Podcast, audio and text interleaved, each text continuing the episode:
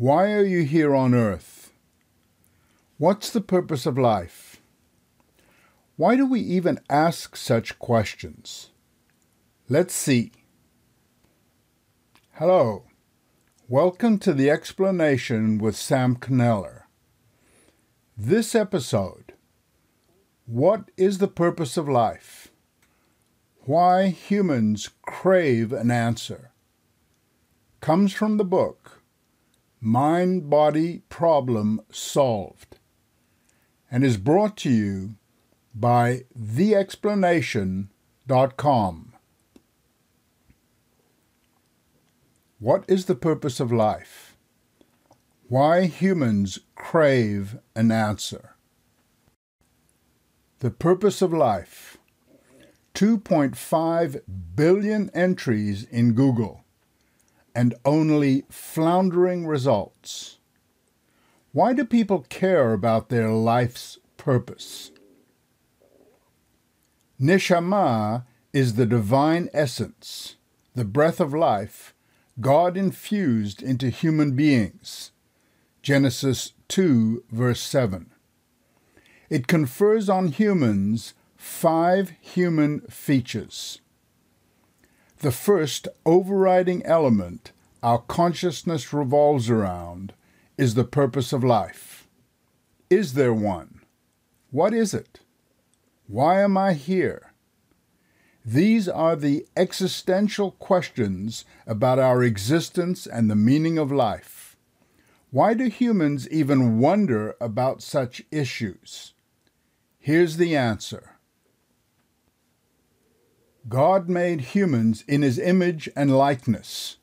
Genesis 1, verse 27. He accomplished this by infusing his neshama, his breath of life, into humans.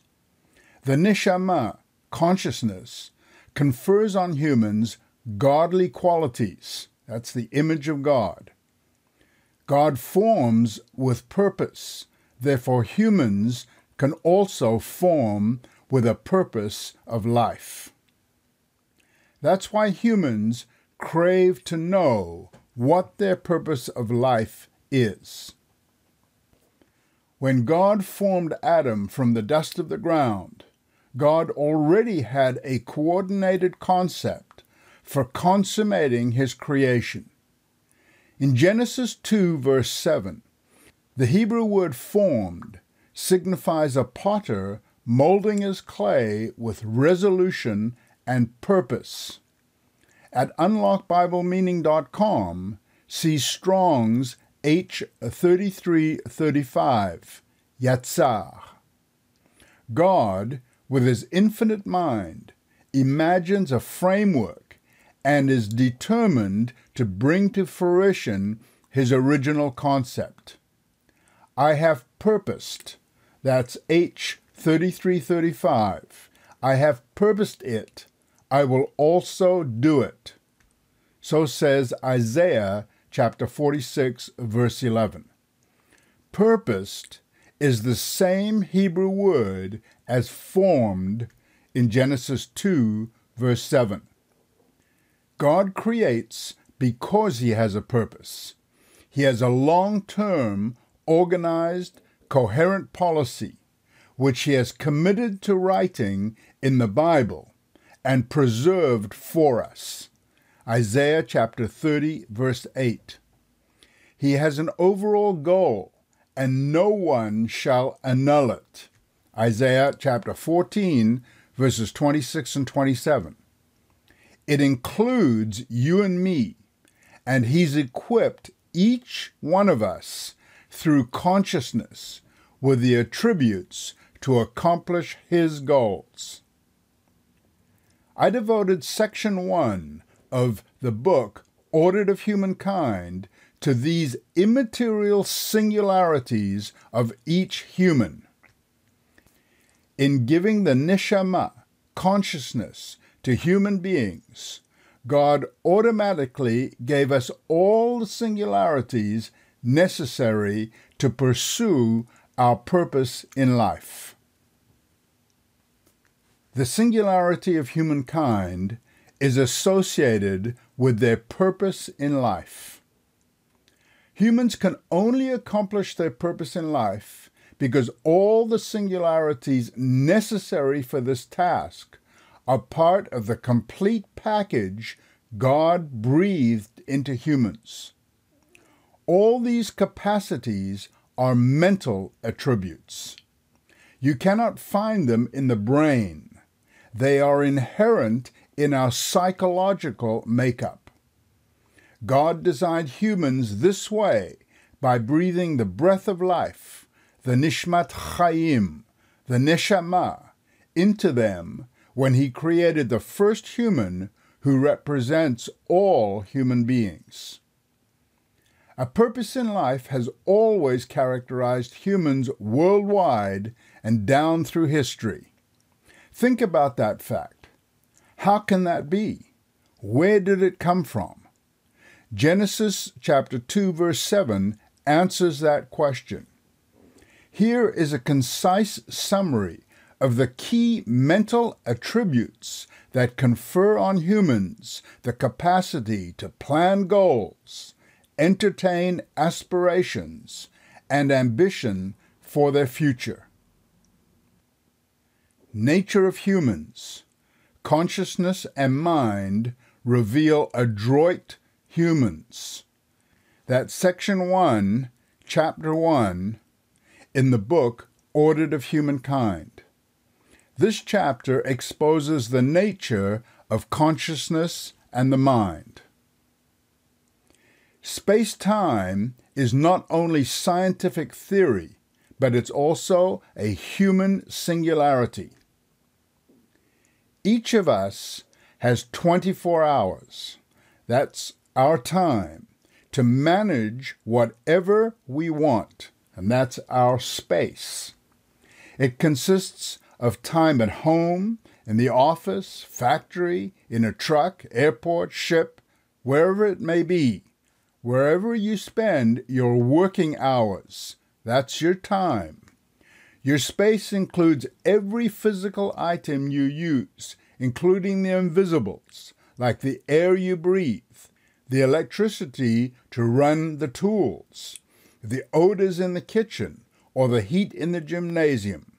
Humans alone manage their space and their time.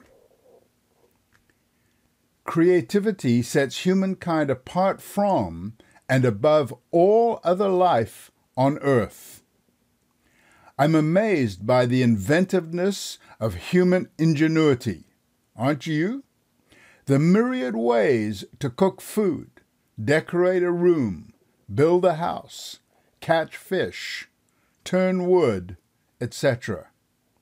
God is the creator, and the neshama equips every single human with the ability to invent objects, ideas, and ways of accomplishing tasks. It's never ending. Imagination, another singularity of humankind in your consciousness. Any time a writer throws words on a page, a painter dips their brush in paint, a designer sketches lines on a serviette in a restaurant, they're imagining. We've filled our consumer society with merchandise that started in someone's conceptualizing mind. Each product was first a figment of a creator's imagination a flash of insight, a daydream, or maybe even a night dream. Imagination is where everything starts. Humans imagine because they possess consciousness, neshama. Another singularity. Bears don't learn to ride bicycles. Humans learn that and much more. To learn is a lifelong endeavor. It starts with how you suck your mother's nipple and ends with how to get out of bed with an arthritis racked body. There always was, is, and will be something new to understand. When humans look up at the cloudy sky and wonder about the weather, pick up their daily newspaper listen to the news, or watch it on their mobile phone. They're learning about the world around them and themselves. When consciousness stops, learning stops. A further singularity is your choices tell us who you are. In fact, they identify you. Every human being has a choice over various aspects of their lives. Humankind is one race, but through choice, we're 8 billion individuals. Through our consciousness, we choose our personal hairdo, what we read or watch, the causes we support, and the ideas we propagate. Another singularity is humankind's growth mindset, a frame of mind unique to humans. Consciousness confers on humans the thrill of making progress, seeing oneself and others improve their lives. Not just earning more money or living in a luxury house, but progress like piling blocks one on top of each other, learning the alphabet, riding a bicycle, learning the waltz, and driving a car. Daily, we make incremental improvements to our life experiences. Here's another singularity. I challenge you, a human trait that keeps us moving forward.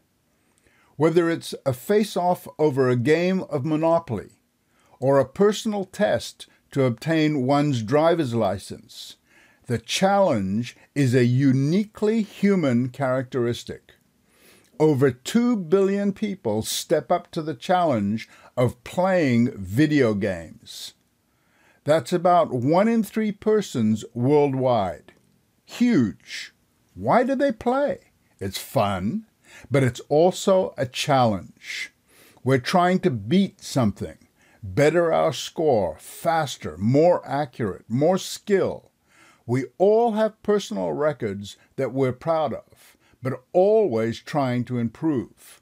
This is an aspect of consciousness necessary for the purpose of life. A final singularity rule life responsibly, the key human singularity. Rule life responsibility comes down to how each person exerts their dual nature over their space and time that they influence, how we take care of the living and non living environments which we impact. Life is a labyrinth of choices moves, and decisions. Negotiating life is meeting these daily, weekly, and yearly challenges responsibly. Let me be forthright with you. It is not standing upright that defines a human. God formed humans upright from the dust and from the start. Neshama consciousness, the ability to have a purpose in life, that's what defines a human being. The fact that you know you have to manage your space and time, that you can use your imagination and learn to create, grow, and face challenges to lead a responsible life in the human family. That consciousness determines you are human. As we elaborate these features of consciousness, each one will end with a brief excursion into their application in real life. The Bible is anything but myths and pretty stories. God's Word exposes a practical way of life applicable in the 21st century. Scripture clearly lays out directions for each aspect of consciousness, including the why, the how, and the what. They are for all human beings, regardless of gender, culture, race, or religion. The section on psychology will group the overall directives. In fact, many good books have discovered and detailed the proper approach to develop purpose in life. The second section will elaborate on the biblical spiritual approach to the proper use of each aspect of consciousness. God gave us neshama, and He expects humans to use it according to His will. Those people who make the choice to follow God and adhere to His way of life receive specific instructions when it comes to serving God. Psychology and Purpose of Life Psychology is the study of the mind. We shall discuss what the mind is, but consciousness is the foundation of humans. It is like the motor, body, brakes, steering, or wheels of a car. Those five features define a car. Each feature can exist in thousands, even millions of types, but each of the five features is fundamental to a car. Likewise, the purpose of life is a fundamental feature, one of the five that characterizes humans. For a human to flourish, they must know what their purpose in life is. Education, in all its forms, from parenting to teaching, to maturing, to growing up, to apprenticing, to educating, to mentoring, to forming, to training, to development, to whatever we input into an individual's psyche, must first and foremost be to enhance that person's purpose of life truth, love, authority, courage, power, intelligence, travel, experience, etc., are not the purpose of life. They are tools we use to enhance and reach our purpose in life. Education is not about facts, exams, and diplomas. Yes, those are necessary, but they are stepping stones to helping young and old to know and accomplish their purpose in life. Your purpose of life is that overriding desire to do something in line with your personal ambitions, your education, your skills. It is what motivates you to get out of bed to think and plan your future. It's what you really want to do with your life. Our imagination, our choices, our creativity, our learning, our growth mindset, and the challenges lead us to that point. We are fulfilled, happy, and at peace because of the combination of our 24 hour daily activities. It is our work time, leisure time, home time, bedtime that satisfy our needs for ourselves and those around us. Psychology, all therapy, and education should be putting all people on the track to their individual purpose in life. The spiritual purpose of life.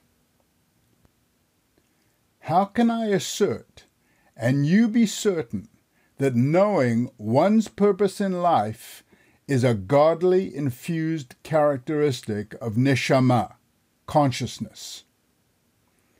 Because in the first five minutes of the existence of humans, God tells Adam what humanity's purpose on earth is to dress and keep the Garden of Eden. No, God didn't tell Adam to be a gardener. The biblical Hebrew of that phrase means to worship and serve God. That meaning encompasses the entire purpose of God for humankind. In other words, it's the purpose in life for human existence on earth. Please read Dress and Keep the Garden of Eden. Man destined to be a gardener? In reality, the spiritual purpose in life is identical to our psychological purpose in life, with the essential additional point that God is our main focus. That is not some spiritual wishy washy babble or foolishness. God wants us to accomplish something real based on His directives. His message is simple worship and serve God means put God and our neighbor first in our lives. That means whatever personal and professional purpose in life we choose should be aligned with worship of God and the service of our fellow humans, near and far. We still have four features of consciousness to cover. They will detail exactly what alignment with God and neighbor mean. Spirituality is not just attending church and singing hymns. Real spirituality is how you exercise your purpose in life. Is it godly oriented or not? The first aspect of consciousness is that every single human who has ever walked the face of this earth has an ingrained purpose for their life. Success or failure, worldly or godly, is not the issue here. The key is all humans have the inborn desire for a purpose in life. It exists only because humans alone possess neshama, consciousness. Next week, we shall elaborate on the second attribute of consciousness how and why humans worldwide function identically. This episode is brought to you by The Explanation Bible Institute. Unlock Bible meaning with seven keys to master biblical Hebrew a proven method to grasp the God given original meaning of Scripture. Available at theexplanation.com. Keep seeking answers to the big questions in life and reveal the explanation.